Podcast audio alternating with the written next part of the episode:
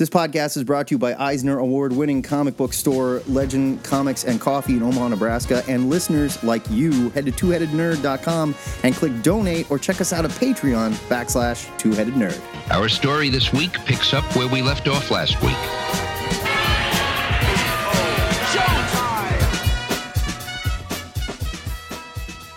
Broadcasting from the Ziggurat at Omaha and caverns deep below the metro area, it is our pleasure to welcome you to episode 702 of the Two Headed Nerd Comic Book Podcast. Um, it's uh, it's me, Joe, uh, Joe from the internet guy.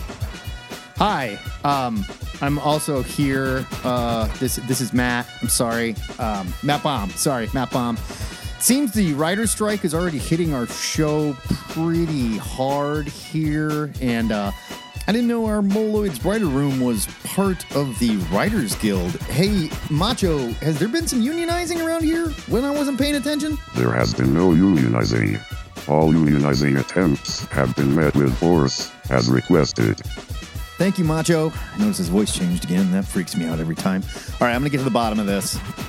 Strange considering we aren't, uh, you know, on TV or in the movies. Right? And these little bastards just unionized right behind our back somehow. But in all seriousness, Uh. folks, support your Hollywood writers. They're getting screwed right now. Streaming has been really, really good for business, but not great for writers. So think about it before you complain about them not working. Okay? In this episode, we are back to reviewing new comics from the last two Wednesdays, and after that, we'll tell you listeners about our must read new comic picks for next week. Finally, we'll give you a taste of our Patreon extra wear just in time for Guardians of the Galaxy Volume 3. The official THN comic historian Jason Sacks hosts Who the Hell is This Guy? The Adam Warlock edition. So paint yourself gold and bedazzle a green rhinestone to your forehead and get ready for a nerdy ride because it's review time in the ziggurat.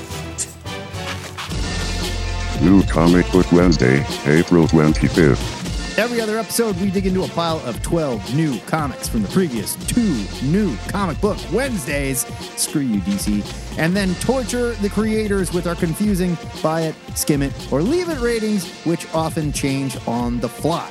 This time, our pile has a Hulk finale, another Xenomorph relaunch, the finale of Sins of Sinister, and the Peacemaker giving it all he's got in not one, but two comics. And he starts trying real hard in your first review, Joe. That's your review. But He's going to try real hard later in mine. But I see what you're doing. I see what you're doing. Okay. Yeah. uh, uh, just to just to make it abundantly clear to anyone listening, I will read comics on any day that they want to send them to me, not just on Wednesdays. But I'm just saying there's one. I digress. I digress. We only celebrate New Comic Book Day once a week in the Correct. Ziggurat. As Matt hinted, we begin with Unstoppable Doom Patrol number two from DC Comics. It's 32 pages for $3.99. It's written by Dennis Culver with art by Chris Burnham, colors by Brian Reber, letters by Pat Brousseau, and a cover by Burnham and Reber. You may notice that uh, we are now including much more data in our uh, solicits, and since mine went first, I'm taking credit for it. Here's your solicit. Explore the world's strangest superheroes' new headquarters, The Shelter, as they welcome their brand new member, The Worm. Catch up with Niles Caulder, Mento, Flex Mentalo. Those are two names that are very difficult to say Yeah. back to back. And yeah, too close together. Yeah, like you could have you could have said Flex Mentalo, Niles Caulder, Mento. It'd have been fine There you go. And more as we learn terrible secrets that could bring the new team to their knees before they even have a chance to get started. There's a traitor in their midst, and it's not who you think. We missed the chance to review number one a few weeks back, so I knew I had to talk about this issue. Dennis Culver takes the Doom Patrol home, giving us a peek at the team's headquarters, including one of my favorite gimmicks the secret base cutaway view. We also learn that DC is basically embracing every iteration of the team, Vertigo or otherwise, and Culver gets a chance to poke fun at decades old comparisons to the X Men, complete with a jab at Jonathan Hickman's ever present text pages. Yeah, I laughed out. that was I laughed out loud when the text page came. I love that she just like crumples up the memo and was like, I am not interested. I Right. throws it away. Uh, this issue introduces a heartbreaking new character whose presence will certainly prove difficult in the issues ahead. The art by Burnham and Reber is bananas. The character designs are fantastically bizarre. Unstoppable Doom Patrol number two continues to build on an excellent new start for the world's weirdest superhero team, thanks to a creative team with an obvious love of the concept and the characters. I'm giving this a buy it. And since I didn't actually mention him in my review, Peacemaker is in this as well, which is what Matt was talking about earlier. It is true. He's here. I love that DC, like you said, they're just embracing every member and every aspect of the Doom Patrol, Vertigo or not. We don't care. And you know why it's fine? Because it's the Doom Patrol and it's weird as hell. Go. Yeah, who cares? That's all you got to do. Right. And like Dennis Culver is the guy to come in and be like, I know how to fix this. We'll just put them all in the book. And it works. You don't take Yeah. it too seriously. You don't make it too funny either. Like it's it's funny. It's definitely a little more I mean, it's got lighthearted moments. Yeah. It's not a it- comedy. It's a little more in the but- spirit of the of the show, I will say, of the Doom Patrol show Um, I guess, yeah. than other iterations. I mean, so much so it's like they're even in the school bus and stuff. So like they're definitely Well, sure. they're giving some nods here, and I'm fine with that. The show is great, and there's no reason we need to like Legion of Superheroes, the Doom Patrol. You know what I mean? By going, oh, we can't do that because of this, and we got to completely change it because this happened. Screw it. Just Yeah, put it all in here. This is a romp. It's super fun. It looks great. I love Chris Burnham. Does not draw enough comics. Buy it. Just a robot doing the robot. Got fired up, man. Doom Patrol. Yeah, you did. fired me up. But we can we're gonna chill out. We're gonna talk about a nice, slow paced action adventure more- that jumped through multiversal time in Green Arrow number one. Oh, dang it. I was just starting to calm down. Too bad. This is written by Joshua Williamson with art and cover by Sean Izaakse. It's got colors from Romulo Fajardo Jr. and letters by Troy Peteri. Here is your solicit. The Emerald Archer is lost, and it will take Oliver Queen's whole family to find him. But dangerous forces are determined to keep them apart at any cost. Spinning out of Dark Crisis on Infinite Earths, DC architect Joshua Williamson, who worked on Dark Crisis and Infinite Earths and Superman and just about everything else, and artist Sean Izaakse, who worked on Thunderbolts, is an action packed adventure across the DCU that sets the stage for major stories in 2023. Pretty vague, but okay. Joshua Williamson continues his tour of the DCU, saving all the B level character books, and doesn't waste any time getting into the story here. The Green Arrow family, I think they're going by the name Team Arrow now, each get a brief setup that brings even new readers up to speed, and speed is the key here. The story moves fast. Arsenal gets a touching reunion, and from there, the story is flung into some kind of futuristic otherworld featuring an armored Ollie with a laser bow. And let me tell you, had anyone else but Izaakse designed reality displaced Ollie, I'd probably be screaming about how stupid it looks in my review, but damn, this book looks good. From the motorcycle chase in the opening to the explosive last page, Izaakse is just showing off, and his clean, detailed style looks completely kick ass with the incredible colors of Romulo Fajardo Jr.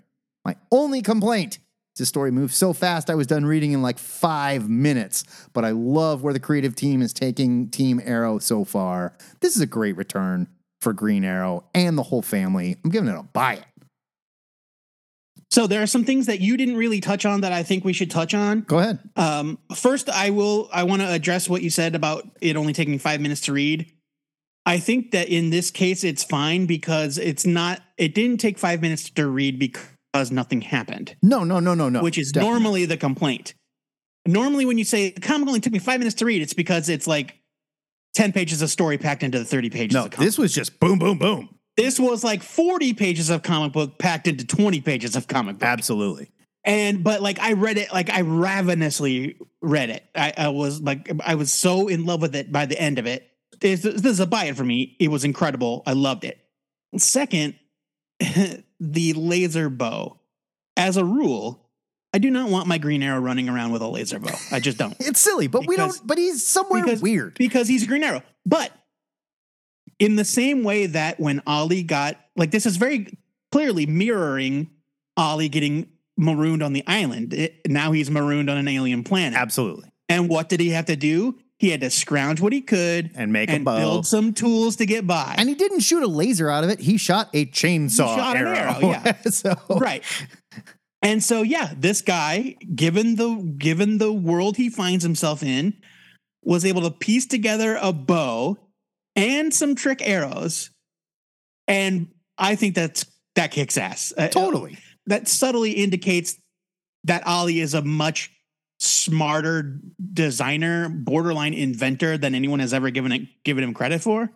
I also love that all of the things that we have had complaints about when it has come to past reinventions of Green Arrow, especially with the new 52, were addressed in this issue at, like without even calling attention to them really it- you you will get just a panel of Oliver Queen with Roy dressed as Speedy wearing the old style outfits like this idea that he became Green Arrow at age 20 and he was a good looking hip dude in 2011 wearing Yeah. his body armor like that's gone that's gone And I- this has, and this it- has reestablished the, the old Ollie the the the longtime hero family man Ollie is firmly reestablished. Yeah. And much like the Doom Patrol, they're just like, why? Because it is. Go. Because it is, right. Fine. And- That's fine.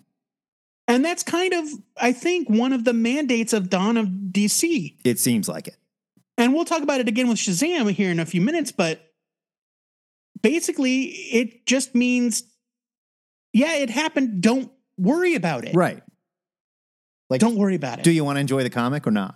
Because it's a good story. Do you want to enjoy it or not? That's what they're get, asking we need you. to yeah we as a we as a fandom need to get over this obsessive compul this obsessive need to organize events like continuity is important and i get it i love it too but you can be vague about things Yes. you can say that this happened x years ago and that this happened x plus five years ago Right. and that this happened x plus 10 years ago you don't have to say that this happened in 1963 Right. Otherwise, Batman is 65 years old. So right right that's what you want. We can Uh, do that. Uh, the art is incredible. The story is wonderful.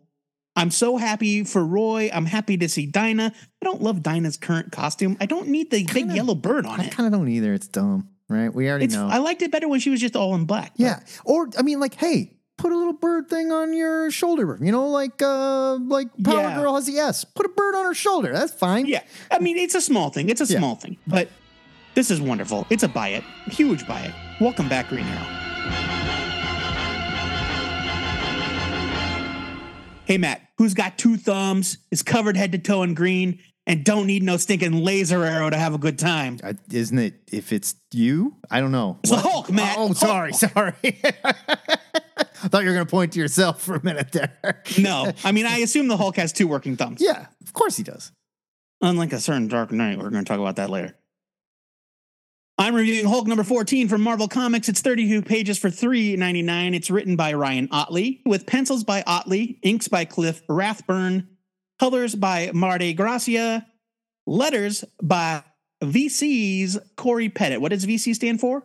Virtual calligraphy. Oh, okay. Yes. And it's got a cover by Ottley and Gracia. Here oh. is Oh. your I solicit. always thought it was Victorious Cockblock. That was my guess. Victorious Cockblocks, oh. Cory Petit. Hulk Planet finale? Titan is unleashed. Titan is now in control, and his endless rage will lead to the destruction of Hulk Planet. Within the remaining fragments of the Mind Palace, Bruce Banner must reckon with the harm he has inflicted on the Hulk if either of them are to have any chance of regaining control and saving the planet. But Bruce knows better than anyone that once a part of the Hulk has unlocked itself, there's no closing that door ever again. I don't think that question mark was supposed to be there, which Question makes me think? Which makes me think that the question mark after finale was also not supposed to be there. I mean, maybe that, or they are trying to like, where is it? I- right. You know, Surprise revelations and shocking twists abound in Ryan Ottley's mind-blowing Hulk Planet finale. good question Exclamation mark. point. Ryan Ottley is given the unenviable task of finishing a much hyped run, one that he started with writer Donny Cates on his own. Unfortunately, the results are about as mixed as you might expect. I don't know how long the whole Starship Hulk thing was supposed to last or how it was supposed to end, but this couldn't have been it. Ottley does an admirable job with the script, but it feels like just way too much going on to wrap everything up in a coherent way. Bruce Banner literally has the ending of the story explained to him over the course of the final three pages, but even then, it makes little sense. Even Ottley's usually stellar artwork devolves into a jumbled mess of differently colored shapes covered by captions, sound effects, and word balloons. I don't want to speculate about why Ottley was left to finish the run himself. We don't really know anything, and it wouldn't be our business even if we did. But it's a shame that a run that began with such promise didn't have a chance to tell the story it intended. I'm giving Hulk 14 a, leave it. Like there, there's no reason to read this because I doubt this is the story that you started reading to begin with. I feel really bad for Ryan Ottley because he did the best he could in a shitty situation, and it's nobody's fault, mind you. So I'm not gonna, I will not We don't the know train anything about anything. of blaming Donny Cates for stepping away. I think he did the best he could with what he was agreed. given. He's never had a major writing assignment like this before. I'll give Marvel props for letting him for letting him do it. And I think they did it on the strength of his art because the artwork is intensely amazing. He's so good. And his covers, his interior art has just been gorgeous. But not everybody can be a writer, and that's okay. well, and I also thought that this issue visually fell apart. It did. and That's where I'm going next. I don't know. Again, we don't know what happened, but it sure seems like he got to a point where he said, I'm done. We're summing it up. Because this was just a sudden end. Like you said, there's no reason to read it. Well, it it, kind of doesn't makes end me wonder. well. And unfortunately, we probably don't see him on another big book like this because this is not what he likes to do. He likes to do creator owned stuff. He's been offered all manner of Marvel and DC jobs, I'm sure. The guy's wildly talented, but he likes to work on creator owned stuff. And good for him. And he's going to go back and he's going to do something awesome. It's just too bad that this run ended this way. It is a leave it for me as well. I don't know if it was Ottley's decision so much as it was Marvel's saying, you know what, it's time. We need to bring this storyline to an end, It's hard to know. so that we can relaunch it with an actual complete creative. team.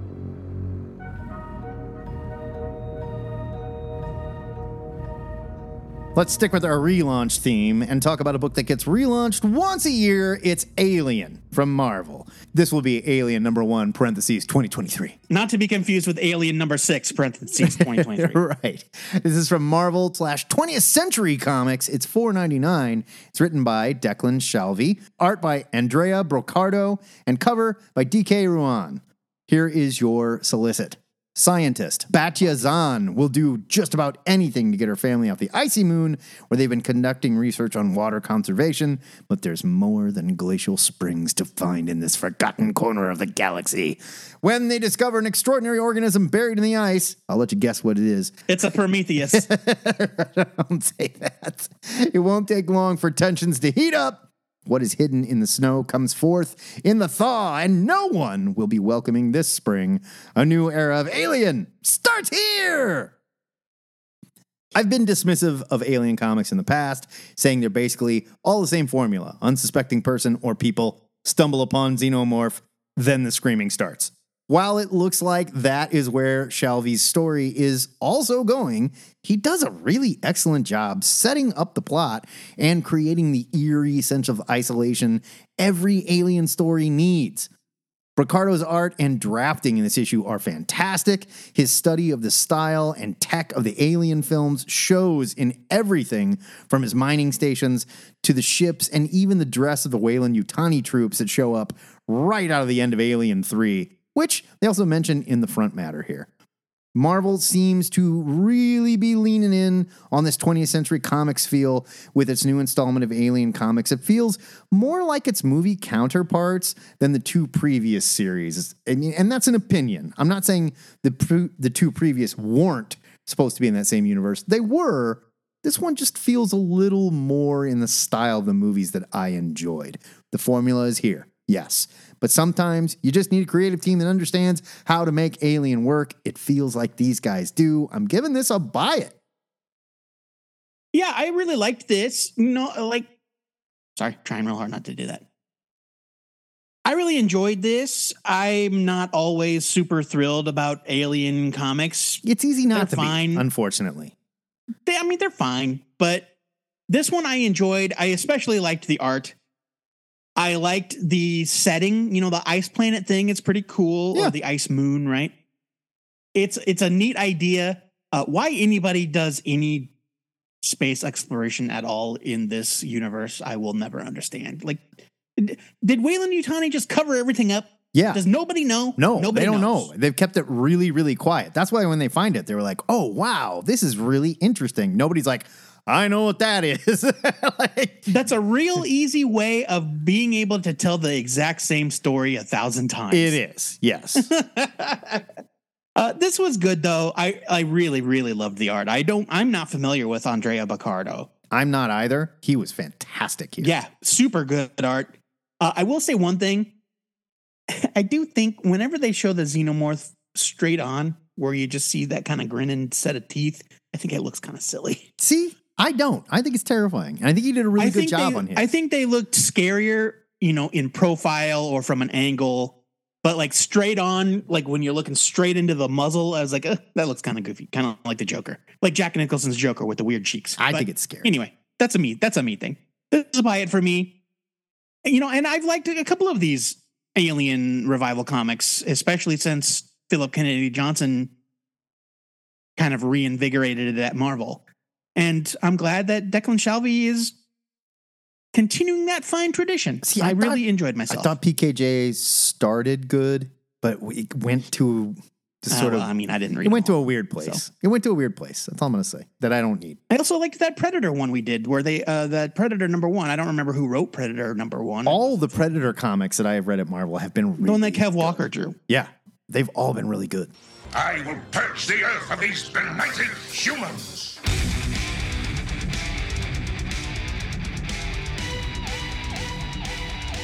Oh, Matt, it's taken a thousand years, but finally, the sins of Sinister has reached its conclusion.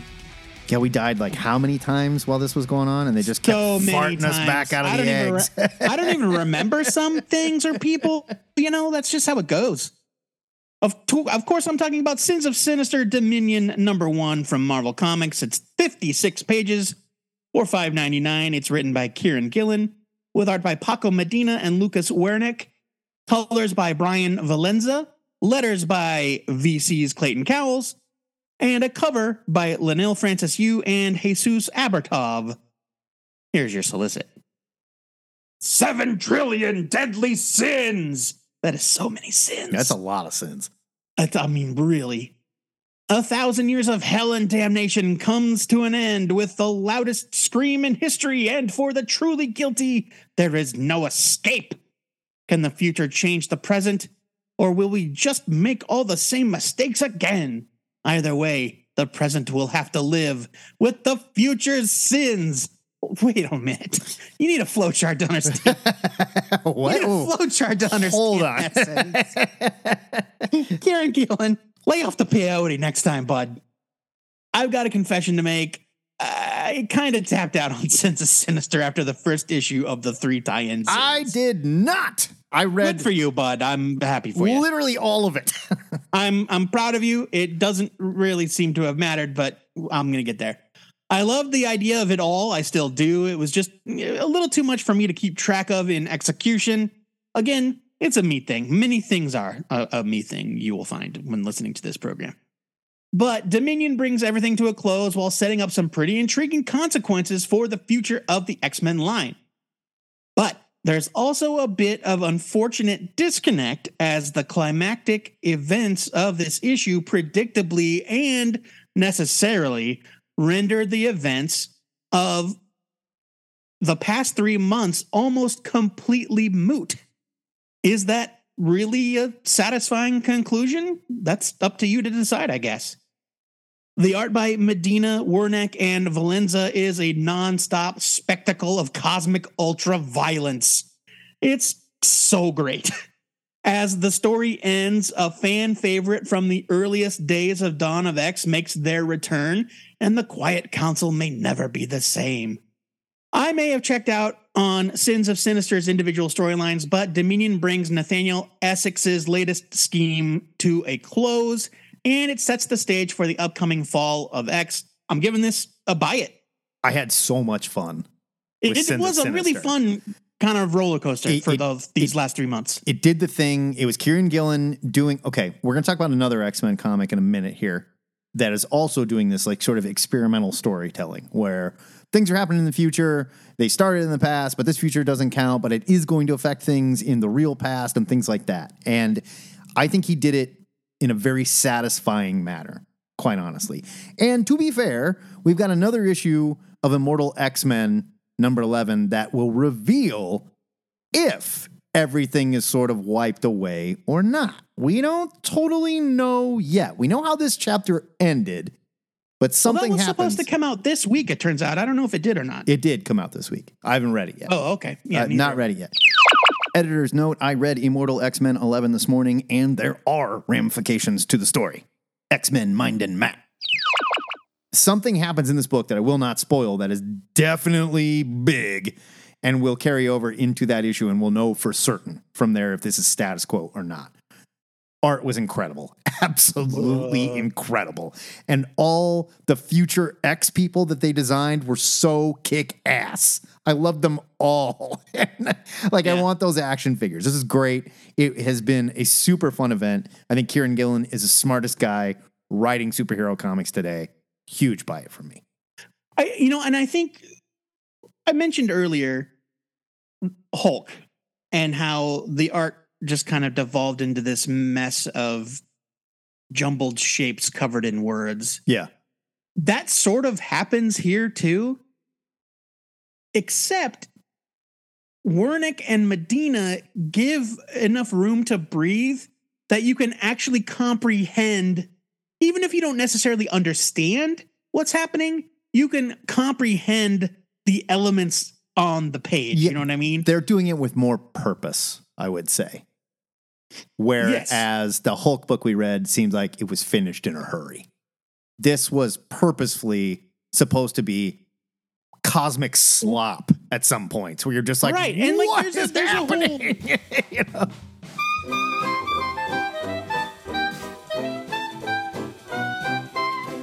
Let's stay with the subject of huge slam bang superhero event comics and talk about Deep Cuts, number one from Image.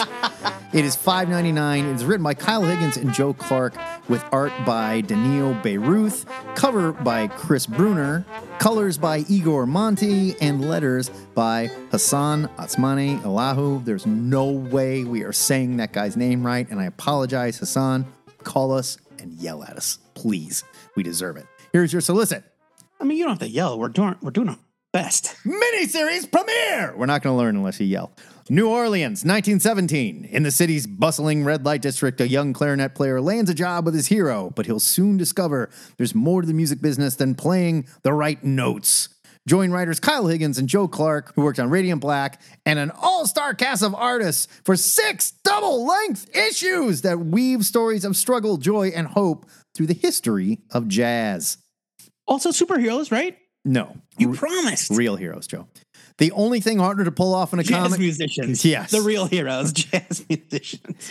The only thing harder to pull off in a comic than car chases has got to be music. Usually it's a character singing in italics with musical notes floating around their word balloons. It almost never works. But Beyruth uses musical notes as almost a ghostly effect in the background of a wonderfully illustrated New Orleans. He uses snaking word balloons to show the music coming from horns, and the main character aces clarinet. Kyle Higgins has mainly been known for his work on Power Rangers and his new Radiant Black universe of heroes, but he's excellent here working with established jazz musician and professor Joe Clark, who even wrote out the score for one of the songs in the back. That was so cool. It's I wish that. I, I wish I was good enough to have played that so I could hear it. Deep Cuts is destined to end up as curriculum reading for classes examining the graphic novel as a method of visual historic storytelling by an amazing creative team who truly love jazz and the musicians that gave their lives to their art. This is a huge buy it. And I gotta say, whenever I go into this stuff, I always go, oh boy, here we go. Because it seems like it's one of those darling comics that people are just like, it's so easy to just throw compliments at. And- Yeah, And, right. sometimes those are great. And other times they are an absolute slog. This was not. This was gorgeous and so well executed. I loved it. Right. Uh, I think that there's a difference between something like this, which is essentially a uh, it's essentially historical fiction, Right. and something that's musically themed, but it's full of pretentious characters being all precious and doing things for the love of music. It's like, settle down, Kieron Gillen. This isn't phonogram. We okay? just talked about how smart Kieron Gillen is. I'm just, you know what I'm saying. Uh, Phonogram was the only musical themed fiction comic I could come up with. I on the liked fly. phonograms out there. Whatever. Of course you did. This is really just a loving historical account or you know fictional fictionally historical account of turn of the century era jazz musicians in New Orleans. It's uh, like warts and all. Yeah. Racism, segregation, you know, uh, uh, the um, economic divide, you know, cla uh, class divide, and uh, Thieves, hookers. Yeah, guys, it's- yeah, but it's- guys stabbing each other, cutting off fingers and stuff. brothels yeah it's uh oh yeah like brutal violence between uh between rival musicians. Like to the point where like, it's like at the end not to spoil anything but you're left thinking is the bad guy the good guy? Is the good guy the bad guy? Like what have i like what did i just read? And that's that's life baby you know?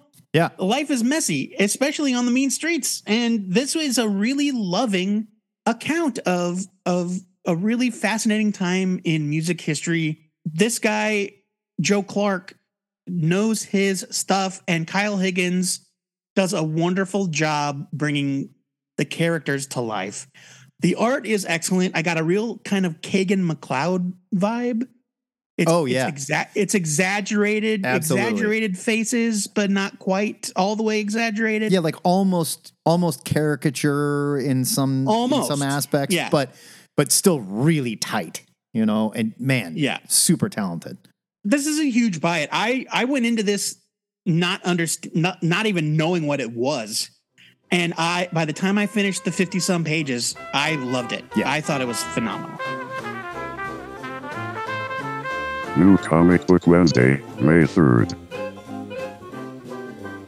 My first review from this week is no no no no no no no no no no no no no no no no Batman number 900 aka number 135. It's from DC Comics. It's 56 pages for 6.99. Sorry DC, Marvel did you one better by putting out that uh their 56 page comic for only 5.99. Yep. Hey.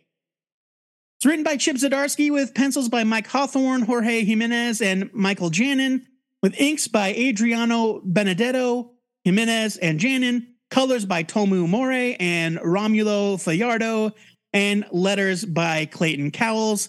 Later in the episode, he will be referred to as VC's Clayton Cowles. I don't make the rules.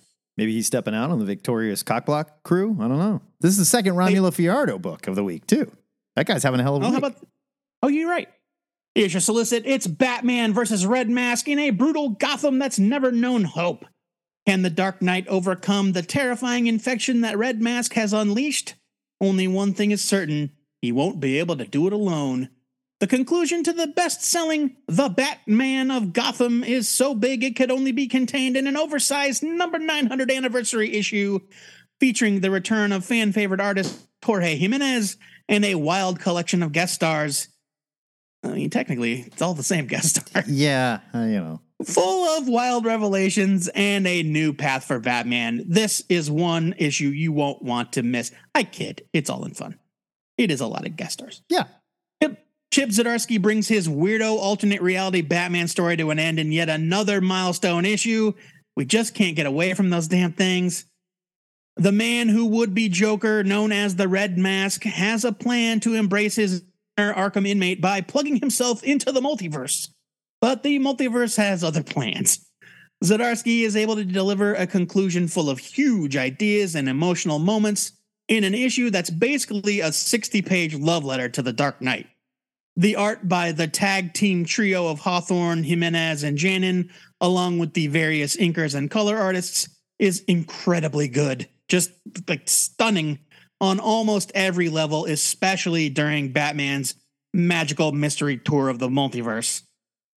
There was more than one moment delivered by Jimenez and Morey that stopped me dead in my tracks. You will know them when you see them. Yeah. One of them I was like, okay. No, but it was like at first I was like, okay. And then the more I thought about it, the more I was like, that's cool. Batman number 900 is an issue full of action, humor, and heart, full of everything a big anniversary celebration should be. However, there is one pretty glaring plot thread that I am very interested to see play out in the issues to come. No spoilers here, but I did kind of hint at it earlier in the show. I'm giving this a huge buy it. It's bonkers. I loved it. Let's talk about that in the gang hang. Uh, yeah. I very much enjoyed this. Chip Zdarsky is definitely demonstrating that he understands Batman and he can write the hell out of Batman. That's great. I'm ready for Batman to go home. okay. Oh, well, yeah. Of course. Same That's here. my only complaint. I'm just a little multiversed out right now because there's so much multiversal Yeah, stuff yeah. going on. I mean, even Ollie's like stuck in this stuff right now. And, and, like, I feel like we're talking about this in in several different comics, and I realize the multiverse is super hot. I'm just kind of done with it. So let's go home now. This was a good. I'm not saying it was too long either. This was a good length for his weirdo Yeah, Batman story. It was a pretty Wasn't too I long. admire the rest. I actually, ad- I really admired the restraint uh, of all of the kind of um, oversized issues this week. You know, they were manageable size and they weren't nine nine ninety nine. No, I'll give you that. And the other thing that I was, were- I was going to say is like this is we often talk about issues that have a bunch of inkers, and that's a problem, or issues that have a bunch of artists that are side by side. Where you go, well, that just doesn't even make sense. You can tell they thought about this. These guys got together. They went, okay, we're all going to work this way, and it's going to work well. And the stuff that does stick out is supposed to. It's with purpose, and it was really well done. Giving this a buy it doesn't feel like a 900 issue to me. It just doesn't. You can't be like Batman 135, 900. you know, like, you mean, know, but it it, is doesn't. I know it Batman. but it just doesn't feel like a milestone. It just feels like a very good end to a good Batman story. Let's talk about some real Batman, and I mean vampires, and I think that's what they are. In the pages of Survival, number one from Dark Horse. they were werewolves. It's 32 pages. It's 3.99. It's written by Sean Lewis with art by Brendan Everett, colorist Natalie Barahona, and cover artist Tom Coker. Here's your solicit. It's Red Dawn meets 30 Days of Night. When well, I guess I should have read that solicit. I wouldn't have been confused about whether or not they were vampires. I'll talk about that in a minute. When Emma Reed journeyed back to her hometown in Alaska, she was expecting little more than tense family reunion at an annual military alumni get together. But early that morning, a plane crash landed in the thick woods near the mountain, and the creature within brings an ancient terror to the last American frontier and will turn the unspoiled wilderness into a killing ground. When you invoke a story like 30 Days of Night in the solicit, it is impossible not to expect the reader to expect vampires, right? And that might be what we're getting here. Although the one monstrous character we do see is definitely running around in daylight and using a gun. So, He also has. A, he's also very. He's got really long hair and he clawed a guy to death. yeah, maybe. Which is not he's- vampire He has like claws and he's definitely holding a guy up. I don't know if he clawed his throat or No, you see him in. You see him in the issue. Swipe his claw. Like it Well, is. It is. Vampires inferred, do that stuff too, though. Vampires do that stuff too. Mm-hmm. Come definitely. on now. Vampires have see claws. Somebody, if you see somebody gou- a monster gouging a character to death, it ain't no vampire. Vampires So, definitely have claws and scratch people too. That's a thing. I get it, but there's a shorthand to these things, and the shorthand reads werewolf, not vampire. Sure. So something is going on, and it's not spelled out yet. Story has a nice setup with some creepy news coming out of Russia. I love the idea of ex-military militia nuts fighting vampires. I mean, we'll call them that for lack of clarity. And Lewis certainly isn't glorifying white supremacist militias here, but there are some problems in the art and storytelling. There's a scene where the main character chases the vamp we're just going with that to a cliff along with one other character and they seem to witness things that may be happening in the woods or close to the camp but no one else in the camp seems to see it it's disorienting and while it didn't ruin the story It was a problem that left me confused. I'm fine with the mystery of what kind of monster is attacking the Alaskan woods. I'm sure they're going to spell that out. But when you pair that with some storytelling issues, it left me having trouble getting invested, which is too bad because Red Dawn meets 30 Days of Night sounds amazing. Until you find out it's good old white supremacist boys holed up in the mountains, then I kind of just want the vamps to massacre the whole lot of them. I'm giving this a skim it. It There it is. it could get better. Thank you. know. but right now, it was just a little disorienting for me. Uh, Yeah, it felt like they maybe had to cut out a couple pages where the character saw something and went, "Ah, screw it. We'll just say they saw it from the cliff." You know? Clearly, between the two of us reading the same comic and misunderstanding things in different ways, Yeah. clearly the issues got problems. So It's like Uh, okay, when there's I like a rule. There's like a comic book story rule. You got to put it on the page. You can't just have a character be like, "Look, do you see that over there?" Another character is like, "Yeah, that's Right. crazy." Like you got to show me what you're well, looking it- at. it's not just it's not even a, it's not a comic book rule. It's it's it's a story. It's a visual storytelling rule in general. Right. It's a it's a rule about writing as well. It's show don't tell. yes. which means Exactly. you have characters witness a thing you don't have a character say that they witnessed a thing Yeah. when i uh, read this and i got to the part where they the the bikers find the uh, villain uh, killing a guy my instinct was like werewolf hair plus long fingernails plus daytime werewolf Right. Which again again that doesn't make sense either because werewolves come out at night But- yeah, and when he kills some people, they s- Vampires definitely don't come out during the when day. he kills some people, they seem to kind of turn into zombies. They're sort of like Well, eating people. Like well, he's but see, I I thought werewolf at first, but then he's also like draining the blood out of them into IV bags. Yeah. and then they showed one of the victims hooked up to an IV bag full of blood, which means. Is it happening because he's bitten them, or did he? Is he injecting them full of this tainted blood? right, and all of this I- scream. regardless, all of this screams some type of vampire thing, right? Vampiric, yes. Yeah. Some sort of monstrous thing. I was confused. I was already confused. And then by the end of it, or by the time the book ended, and the very generously named military alumni are really just a bunch of redneck militia assholes. Yeah, I honestly was like, I just kind of hope they all die. I, I don't really care if any of them survive. I'm gonna give it a skim it because I like Sean Lewis and I un, and I trust him to have a story in mind here. But right now, I'm not sold on it. I'm just not. I'm with you. When Billy speaks the wizard's name, Shazam! Billy becomes Captain Marvel. If there's one book you can count on getting long-haired bloodsuckers right, it's Shazam. Which is why I am proud to be reviewing Shazam number one from DC Comics. It's 32 pages for $3.99. It's written by Mark Waid with art by Dan Mora, with colors by Alejandro Sanchez, letters by Troy Peteri, and a cover by Mora. Here's your solicit. The world's finest creators present the world's mightiest mortal in a dazzling solo series.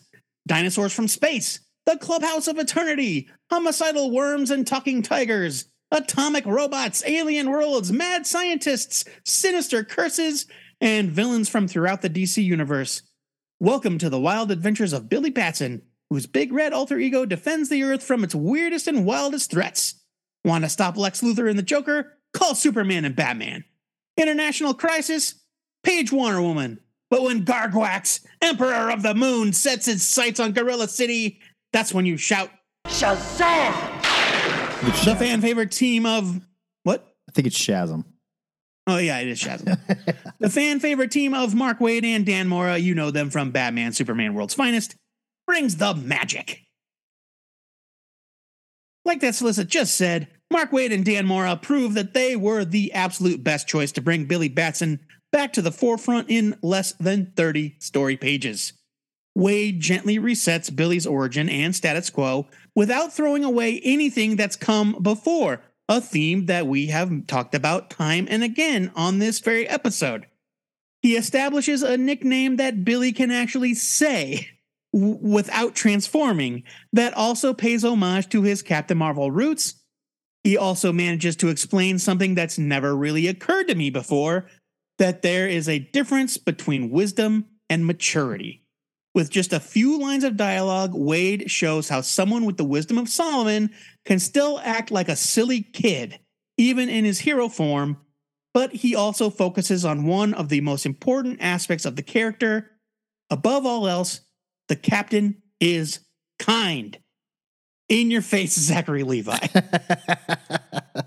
we have gushed about Dan Mora's amazing art over and over again on this show, so it won't surprise you to hear that his work is outstanding here as well.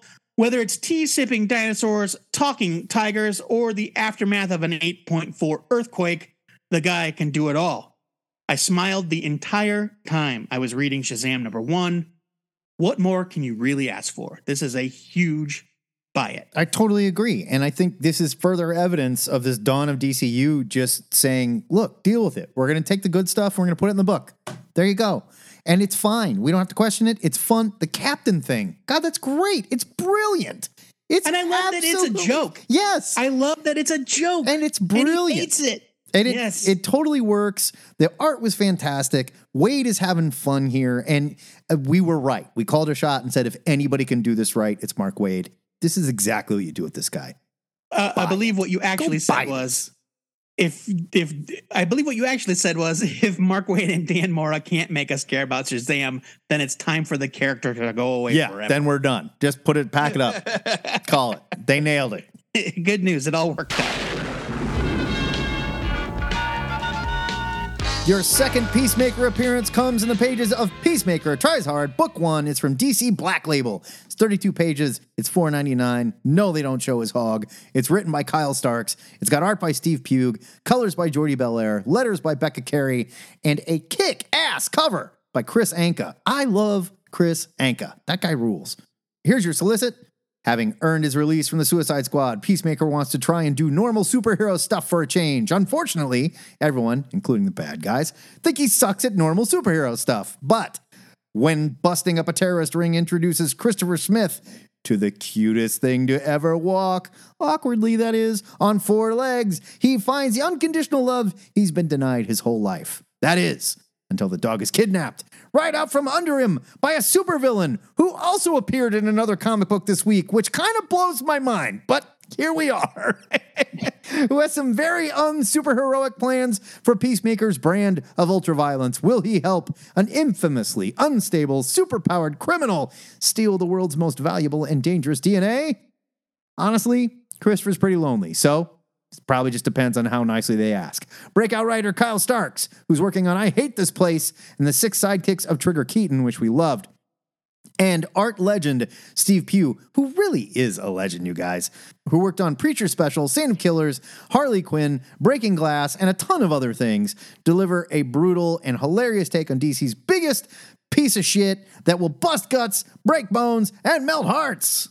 This Peacemaker story takes place in the HBO show Continuity, but honestly, I don't think anyone would be upset if John Cena's character replaced the regular DCU Peacemaker. Because it's Black Label, Starks is able to work very blue, packing the comic with Peacemaker's perverted sophomoric humor, and he's masterful, right down to his perverted onomatopoeia like flawless dictory when punching a terrorist in the. I'm sure you get it. Yeah, in the dictory. Yeah, in the dictory.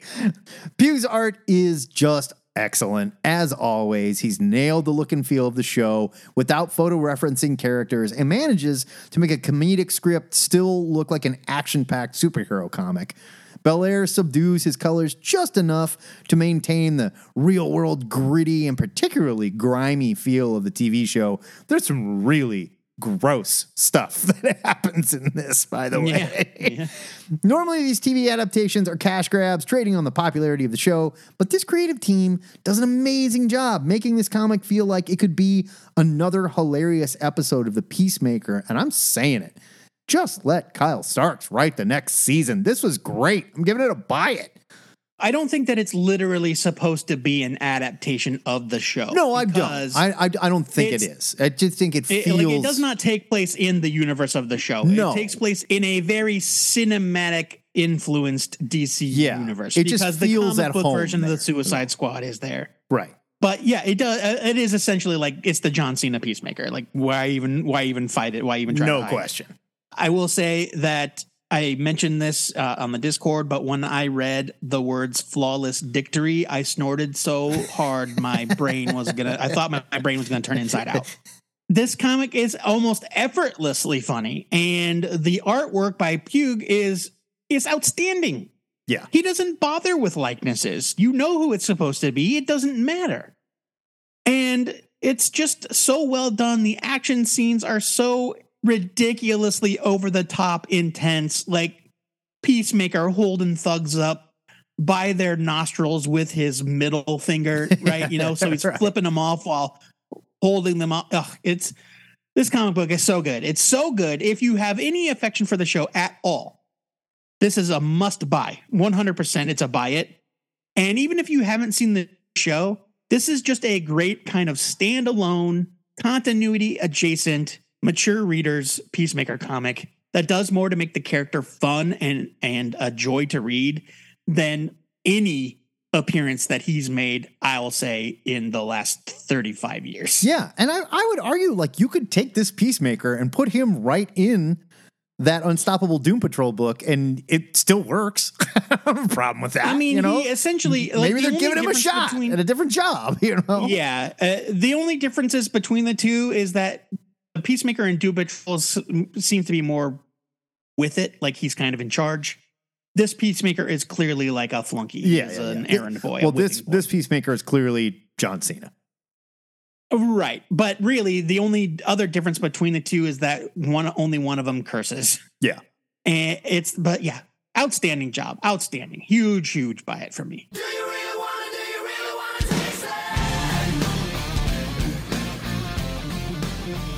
The only non Marvel, non DC superhero book on my list this week is Star Signs number one from Image Comics. Busted. 32 this pages. is a superhero comic. I'm the only guy that read the, the historical jazz book, okay?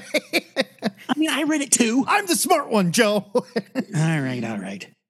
It's 32 pages for $3.99. It's written by Saladin Ahmed with art by Megan Levins, with colors by Kelly Fitzpatrick, letters by Shawn Lee, and a cover by Levins and Fitzpatrick. Here's your solicit series premiere, not miniseries. The constellations of the zodiac fall to Earth, granting 12 ordinary people from very different walks of life the superhuman powers of the star signs. But each of them is about to learn that power always comes with a price. Eisner Award winning writer Saladin Ahmed, you know him from Miles Morales, and sci fi star artist Megan Levins from Star Trek launch an exciting new series about astrology, superpowers, and diverse found family in the tradition of X Men and heroes. Maybe don't Mm, yeah, let's not. maybe don't throw let's not maybe invoke don't heroes. throw your lot in with that one, Yeah, guys. You know, in the tradition of X Men and a show that sucks. and also and also more X Men. There's always enough Yeah, X Men. Sure. Saladin Ahmed delivers the first chapter of a story full of super-powered intrigue while taking the necessary time to focus on the varied cast of characters. Yes, big things, capital B, capital T, are happening to the cosmos, but Ahmed gives emotional moments to everyone involved, even the apparent villains. I don't fully understand the entire concept yet, but that's okay because we spend most of our time with Rana, a normal caterer from Brooklyn who also has no idea what's happening. She loves her friends, she loves her Baba, she tolerates her job, she's perfectly relatable right up until the moment that she causes the flow of time to freeze in its tracks. This issue is really beautiful thanks to some lovely art from Levins and gorgeous, gorgeous color art by Fitzpatrick. I love that everything kind of has this texture to it. And the scenes of the night sky are especially striking. Now, I don't give a shit about astrology, like at all. Yeah, I hate But- it. I'll be honest. I, yeah, I don't hate it. I, like. I don't believe in it. you don't need to believe in it because it's not real. So yeah, but come on, look, man. I'm not going to be dismissive of anybody's. I will. I'll be dismissive of it. Star Signs number one takes a concept I have no interest in whatsoever and turns it into an idea full of interesting promise. I'll definitely be back for more, giving this a buy it. Uh, Ahmed was fantastic on Miles Morales, and I like that he's stepping out, doing his own thing here, and showing I can do it without an established character. It's a it's a clever idea. I would be way more into astrology if it proved it exists by doing shit like this. You know? I love the colors in this book, like her powers, the way she radiates the orange around her, and she's stopping time, but you can see like there's almost like a force field, but it's not solid. It's kind of broken up, and it looks really good. It really illustrates her power very well. You could tell they put a lot of thought into this. It's a really good first issue, and it's got a shtick. You know, like when you say like, "Oh, well, I'm Pisces and I'm Taurus," like, "Oh, okay." You know, uh, I get it. I, I know where your powers are coming from. I kind of know what you're going to do and stuff like that. It's a good shtick. I'm giving this a buy it. Our final X Men comic of the week is X Men Before the Fall, Sons of X, number one. There should be a colon in there, or at least two. Probably right. At least one. We'll say that. This is from Marvel. It's 36 pages. It's only $4.99. Again, showing some restraint here. Written by Si Spurrier with art and cover by Phil Noto and letterer VC Clayton Cowles. There it is. And we decided what that stood for earlier. Here is your solicit a battle of the titans of the X universe. A man of innumerable personalities and powers versus the most powerful artificial intelligence in the universe. Legion versus Nimrod. Sort of. With Nightcrawler in Orchis clutches, David Haller and his allies will have to confront the mastermind who destroyed Warlock and nearly took Krakoa with him. But Nightcrawler is not himself, and Legion's allies aren't all they seem to be either. Mutant monsters roam the earth. Banshee, broken once again, dreams of lost vengeance. Mother Righteous, her role in Sins of Sinister unrevealed, takes another stab at universal control. Si Spurrier and Phil Noto usher in the new status quo for some of your favorite X Men in this can't miss one shot. Little peek Her behind role the of sinister, her role of sin, her role in Sins of Sinister was revealed. I'm, well, I guess it wasn't Joe because she does something else here.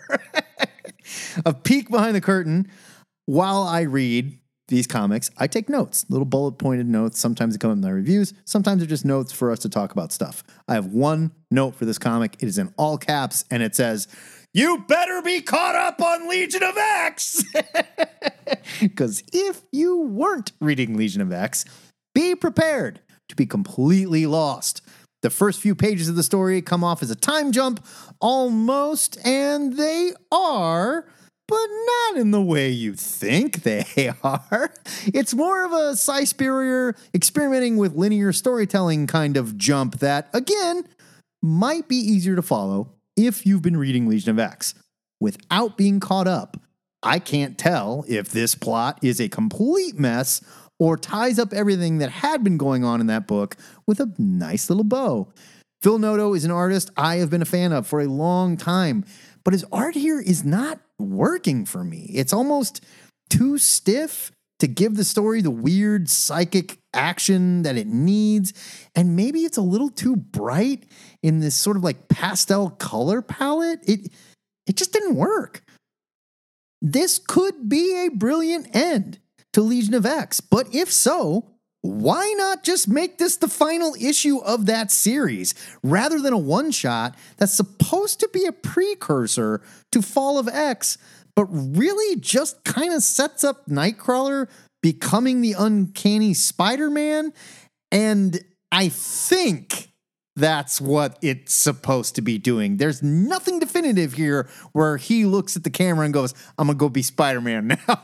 You know? Well, except for the next issue page, which says follow Nightcrawler into the page. Right. That is it. I mean, I'm giving this a skim it, but this is really a victim again of, and, and we've been yelling about DC doing this, but this is Marvel. Like, making a one shot out of something that really does not need to be a one shot. This should have just been Legion of X, number whatever, the final issue that sums it all up. Yeah. There No, you go. sure. And then I'm going to forgive it. But when Or you I would have ignored it. Right. Or I would have ignored it because I hadn't been reading it. But when you build as a one shot and a precursor to Fall of X, which, yeah, I guess this happens before Fall of X, but I don't think there was anything that was like, oh shit, that's what's going to happen in Fall of X. And Well, I mean, I don't think there was anything other than, oh shit, Mother Righteous did one more thing. you know that like it wasn't. I wasn't wondering anything from the ends of Sins of Sinister. I just went, oh okay, all right, that's who she is. All right. Oh, well, I guess she's doing this too. Oh, I guess she's done doing that. you know? Okay, so It's a skim it. It's it, it's just a skim it, it- and it's not. It's probably not this book's fault either. okay, well, for me, it's a leave it, and I'm not blaming Si Spurrier. I'm blaming the marketing. You know what? it's a leave it. You're right. And It- because there's no reason for you to be reading this book unless you were already reading Legion of X. If you're not reading Le- Legion of X, if you're picking it up because it's either a Sins of Sinister aftermath because of Mother Righteous or Sure. a Fall of X prelude because of what it says on the cover, right now, I'm then gonna, there's no reason for you to buy this. I'm going to play Joe for a second here and say, now Matt, it's not fair for you to blame the marketing. Was this comic book at fault? Was the comic book a failure? well, the comic book is also a failure, I don't disagree. but the marketing is, the marketing is especially a failure. yes, it, Uh, does, I- it, it does not help the way I- that it was marketed. Certainly, I, I I think I, you know what I think that the comic book would have been less of a failure if it had been Fall of X number thirteen or whatever, or Legion of X number thirteen. right? But as a one shot, it is an incomprehensible mess. It's a baffling choice. It, it's It- just I mean, a it, it baffling all, choice. really, it's not a one shot. No. it's just a poorly titled. And I, if I'm Si like Spurrier, book- I'm mad. I'm upset about this decision because it's not fair to him, and it's not fair to Noto either. It's not fair to anybody that worked on this book. Yeah. As far as the actual contents of the comic, I'm confused because, and I don't want to spoil anything about I don't know how you could. Um, well, I don't want to. I don't want to spoil anything about the end of Sins of Sinister, but there are things on display in these pages that directly contradict the very ending of Sins of Sinister, yeah, and that's all I'll say. So I read this and I was like, "Wait, what's happening?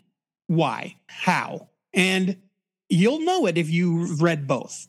I don't think you should bother. I think you should probably just skip this. If Mother Righteous is supposed to be important later on, there will be another comic that does her justice. Yeah. This comic doesn't. this really felt like Si Spurrier and Kieron Gillen didn't talk about the end of what was going to happen in Sins of Sinister. It really feels like, and then they were like, "Oh shit, sorry, Si, I didn't tell you, I was doing it." And he went, "Well, can I still tell my story?" And Marvel went, "Yeah, I guess. Go ahead." Listen, but, but you know what, Matt? The thing is, is that I feel like they did because while the two endings contradict each other, they talk about something else that happens earlier in Sins of Sinister, Dominion, the one shot specifically, True. that is a direct, like, well, which is it?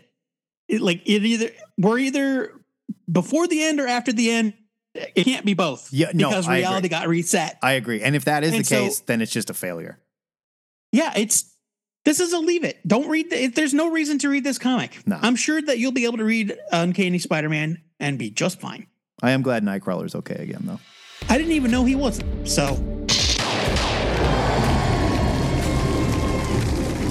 We've got links in our show notes for more details on these comics, but now it is time to pick the one comic that stood out as the best in this pile, and the Peacemaker seems to have an unfair edge here, Joe. Which one of these comics are you putting in the THN permanent collection? uh, while it is true that I did really love Peacemaker Tries Hard, I am giving it to Green Arrow number one. My heart goes with Green Arrow on this one. It was great. Green Arrow number one was really great. I'm putting deep cuts in the permanent collection because it is important, because it is something that is going to be studied later on, and it really does stand out. That is to take nothing away from how much I enjoyed the end of Sins of Sinister, how much I enjoyed Green Arrow. But you know, look, that superhero stuff, we're going to get plenty of it. This is something special. I'm giving mine to deep cuts. That's totally fair. To me, I think deep cuts is is the sort of thing that you could be just as happy buying in a nice bookshelf edition when it's done, Oh, for sure and then having like a hardcover of deep cuts, you know, rather than having the individual issues. And I will. That's one that I'm going to buy. There you go.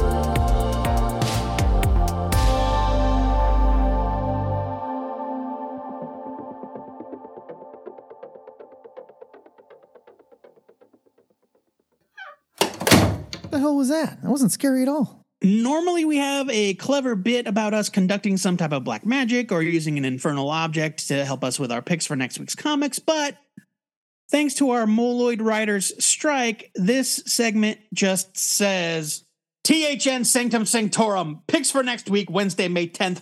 You pay us. And you know what? I checked on it. So- they are not members of the guild. So I don't know what's going on here. I mean, and we do pay them. they are paid by not getting beaten when they do their job right. Uh, maybe, maybe we don't make maybe we don't make actual slavery jokes. they don't have feelings, Joe. I'm not going into this again. They're fungus, okay? Matt, uh, I guess what's your pick for next week? My- Since that's really all we have to lead us in here. Get right into it. My pick for next week is Ghost Lore, number one from Boom Studios. It's $4.99. It's written by Cullen Bunn with art by Leomacs and a cover by Brian Hurtt. And that cover is gross, baby. I like it. Here is your solicit. We've all heard of ghost stories, but what stories do the ghosts themselves tell us? An estranged daughter and her pastor father wander a haunted land. They only have the restless spirits, each with its own story to tell, as company along the way after a deadly accident of which they were the only survivors. Lucas and Harmony Agate can see the dead, an overwhelming amount of the deceased, all with their own warnings, cries for help, and malevolence alike. But Lucas and Harmony aren't the only ones with this ability. There are other nearly deads, some of which have malicious motivations. Cullen Bunn of the Basilisk and the Empty Man acclaim is joined by superstar artist Leomacs, who worked on Basket Full of Heads, and guest artist Brian Hurtt, the Sixth Gun. You remember, they were buddies for a long time. The first in a haunting lineup of artists featured in each issue to bring readers the most eye opening spectral story since The Sixth Sense. This 12 issue series is the newest Boom Studios collaboration with Cullen Bunn, with issue number one featuring a special spot UV ghost variant. I don't know what that means. I don't Uh, know what that dark. means. Okay, doesn't matter. Here's what does matter. Leomacs. That dude Yeah. Is out of control talented. Draws really, really, really good horror stuff. Brian Hurtt, one of my favorite horror artists. I love that guy. And Cullen Bunn, who trades in horror. This is what Cullen Bunn does. And he does it better than just about anybody out there right now. Love him. Yeah, I agree wholeheartedly, and I this was on my uh, short list as well. Uh, I I will admit that I read the solicit incorrectly at first. I thought it said, "But what stories do ghosts tell each other about us?" Which I Oh. thought sound, which I thought sounded much cooler. Like the And I was ghost oh, is like- kind of They can't hear Like- me, but that guy looks terrible in those pants. well, like, but like go like ghosts tell scary human stories, Sure, you know, sure, sure. instead of Yeah. humans telling, which I thought was kind of a neat idea. But you know, hey, Cullen Bunn, call me. I'm full. Of, I'm full of these sorts of ideas. really, wow, you're a gold mine. Listen to you. Uh, but yeah, no, I'm I'm looking forward to this uh, for all the reasons you mentioned. Leomacs for sure. Brian Hurtt and, Br- and Cullen Bunn reunited. I love it. My pick for next week is Green Lantern number one from DC. It's $4.99. It's written by Jeremy Adams and Philip Kennedy Johnson, with art by Xermanico and Montos. Two one named artists for Yeah, the man. price of one. Oh, uh, you know what? We're actually two for two. Both of our books have one named artist. oh, it's true. Yeah. It's one name artist. It's one name artist week next week. All right. Spinning out of the events of Dark Crisis, the Guardians of Oa at the heart of the Green Lantern Corps have quarantined Sector 2814, home of the planet Earth, and its champion along with it. A heartbreaking defeat has set Hal reeling, returning home to rediscover his roots and find the man responsible for ruining his life, Sinestro. From the visionary team of Jeremy Adams and Xermanico, who brought you the epic Flashpoint Beyond. It's true, it was the art was very good comes a tale of redemption, loss, and finding out that maybe, just maybe, you can go home again. At least if you're willing to hotwire a power ring to do it. Also featuring part one of John Stewart War Journal from writer Philip Kennedy Johnson and artist Montos. We'll promptly forget about all that stuff that happened to John Stewart not too long ago. I think maybe we're supposed to Yeah. not worry too much about there maybe being two different versions of John Yeah. Stewart with two different versions of Ex Green Lantern's doing two different versions of something. Fine with me. That's the beauty of the Dawn and DC. They're proving we can just forget about the crap. We're going to have fun with the stuff you like. Yep, yep. And sign me up for more of that. Yeah, I, I need a monthly Green Lantern that I can enjoy. And I haven't had one for a while, to be perfectly honest. I'm not going to say it's terrible, but I will say I have skipped a lot of it. So it's nice to be excited about Yeah, and as fun as the Grant Morrison one was, I do kind of miss a Green Lantern book that's in. I loved it. I loved it. But I agree. like- it's it didn't yeah. mixing it up, mixing it up in the DC. universe. Yes, that's where I need my Hal Jordan. The THN trade of the week for next week goes to The Complete Irredeemable by Mark Waid, the trade paperback. It's from Boom Studios. Uh, you may have heard it's by Mark Waid. It's got art by Peter Krause and Various, who we're 50 50 on. Here's your solicit. When the Plutonian, the world's greatest superhero, snaps and turns into the world's greatest villain, only his former teammates have a chance at stopping his rampage. But while on the run from the world's most powerful and angry being, will these former teammates discover his secrets in time? How did he come to this? And what happens to a world when its savior betrays it? The iconic team of writer Mark Waid, who worked on Kingdom Come and The Avengers and just about everything else, and artist Peter Krause, who worked on We Only Kill Each Other, which is not We Only Find Them When They're Dead, but it's very close, along with some of the most acclaimed creators in comics, challenge Nor ev- is it something is killing the children, which is a totally different book. Challenge everything you think you know about superheroes by exploring the good, the bad, and the irredeemable inside of all of us.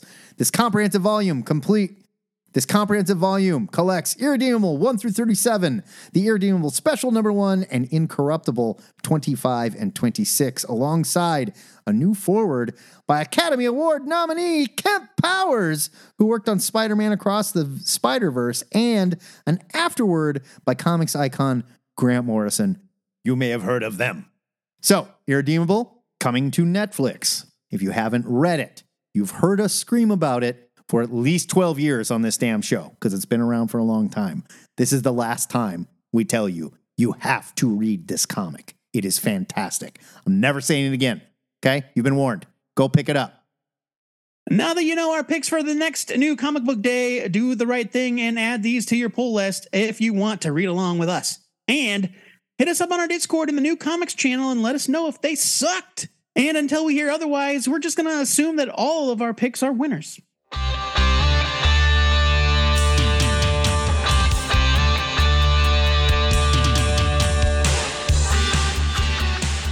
Before we shut this poorly written show down, we wanted to give you a sneak peek at the extra content that you get access to when you support THN on Patreon. Ladies and gentlemen, we present the official THN comic historian, Professor Jason Sacks.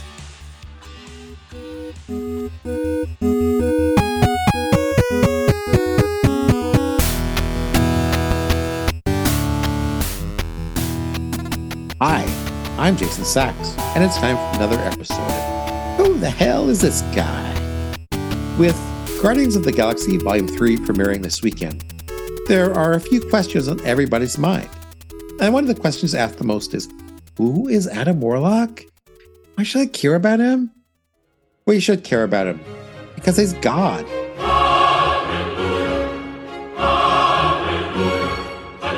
Or the Son of God. It's kind of confusing. One of Adam's finest superpowers is just they can't stay dead. He can't stay one person, he can't stay without being a god of some sort. Dead for Adam is like getting your car stolen for you and me or something. You know, it's a minor inconvenience, but in the end, you have something nicer to get around in. And that way with Adam and Resurrections. Anyway, our hero was introduced by good old Stan Lee and Jack Kirby, his first comics fathers, in the pages of Fantastic Four, numbers 66 and 67, 1968. These gases will give me even greater power when I take over another planet, thanks to the foolish Fantastic Four. As this super conspiracy group called the Enclave created the Golden Skinned Man as a perfect human who could change the world. In that issue, the human emerges out of a very weird cocoon, destroys the Enclave because they are nasty pieces of work, then flies out into space, only pausing to get a name him. Yeah, they called it Golden Dude. Him. After an appearance in Thor, him was taken under the wing of his second comics dad, Roy Thomas, who gave him an actual real name. First Warlock, and then Adam Warlock. And set Adam Warlock in conflict with a being called the High Evolutionary, a powerful cosmic guy. Well, I'm a guy because the mutated human, it's all very weird and confusing, and I want to explain all that stuff either. Who somehow creates a separate version of our Earth on the other side of the sun, populated with mutated versions of animals who turn into people, and the whole thing embodies some sort of Jesus Christ superstar version of religion. Adam gets crucified a couple times. I said something about him being son of God, right? During those struggles, Adam is granted the soul gem, which he plants right in the middle of his forehead. Ouch. Yeah, it's all very high concept and weird and very, very 1970s. But wouldn't you know it, the whole Michigots gets even more high concept and weird. Or Warlock's third daddy, Jim Starlin, gets his hands on the gold skin too. Jason Sacks is the author of the American Comic Book Chronicles. He's done several decades from the 70s all the way up to the 90s. They're wonderful books. Check them out on Amazon. He also has a kick ass YouTube channel called Classic Comics Cavalcade. Get over there and subscribe. He's a heady guy. That's why he is the official THN comics historian. And if you want to hear this whole segment, you can do so by supporting THN for as little as $1 a month over at Patreon, please. It helps keep this show alive. And thank you, Jason, for everything you do for us. We love you, buddy.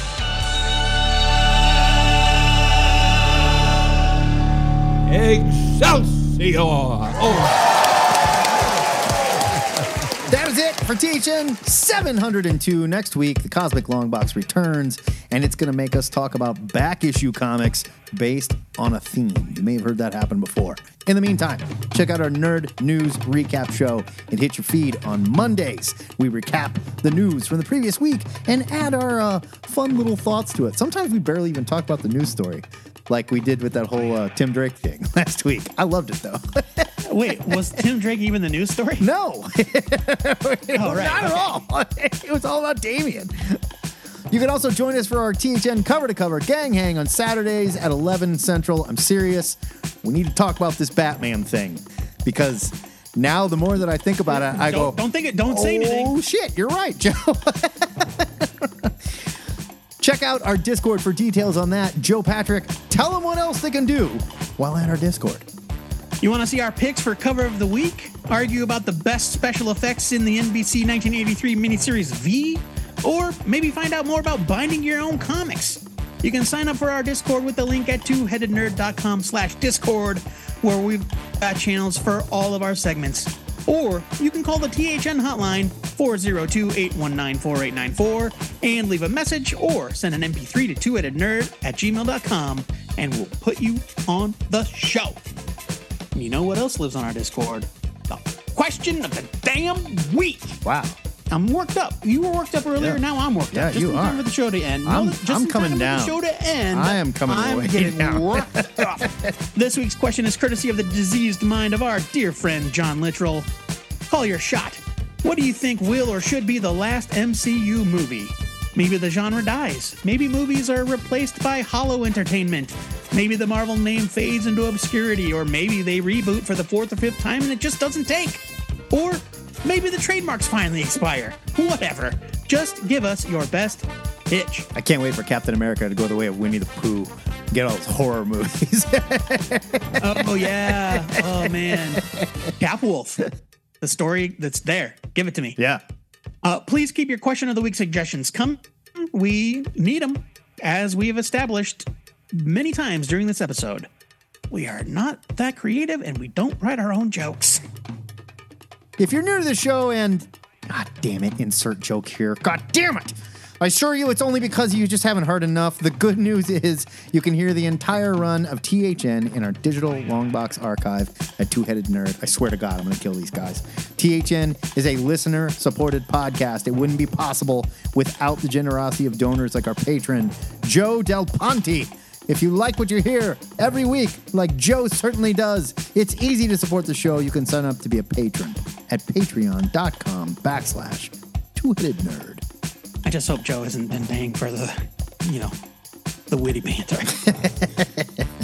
Sorry, Joe. Our secret has been our ex- our secret has been exposed.